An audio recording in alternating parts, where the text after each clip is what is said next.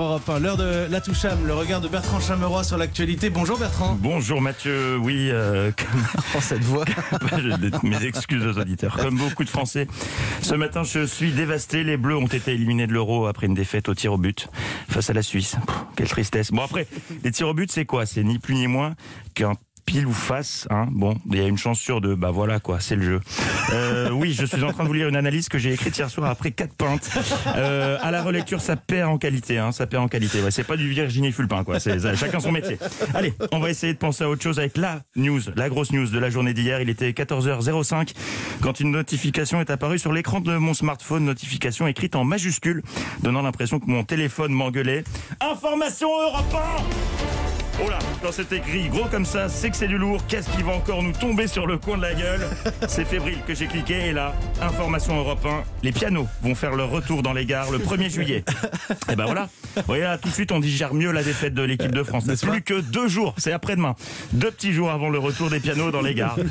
C'est marrant, c'est c'est pas le truc qui nous avait le plus manqué pendant la pandémie. hein. Autant les cinémas, les bars, les restaurants, je veux bien.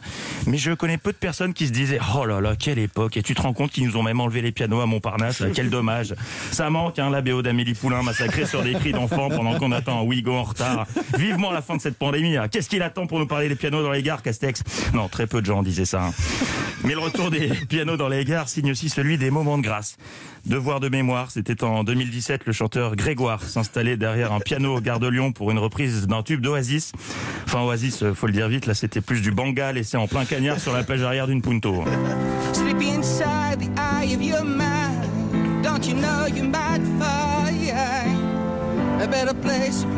Arrêtez-moi ça, on souffre assez comme ça aujourd'hui. Non, c'est- pas un incident voyageur. Oublié Et ça.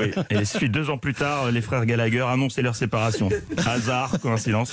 Alors oui, la France est éliminée de l'Euro, mais les pianos sont de retour dans les gares. Et ça, c'est une bonne nouvelle pour tous les Yann Tiersen amateurs qui vont pouvoir reprendre leur concert en face de la brioche dorée. Allez, je sais que vous en avez envie. Encore un peu de Grégoire pour que votre journée soit douce.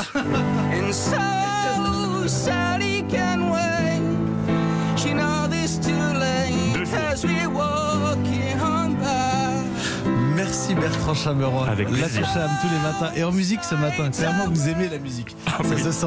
c'est réciproque. Bertrand Chameroy qu'on retrouve à 10h avec Philippe Vandel dans Culture Média.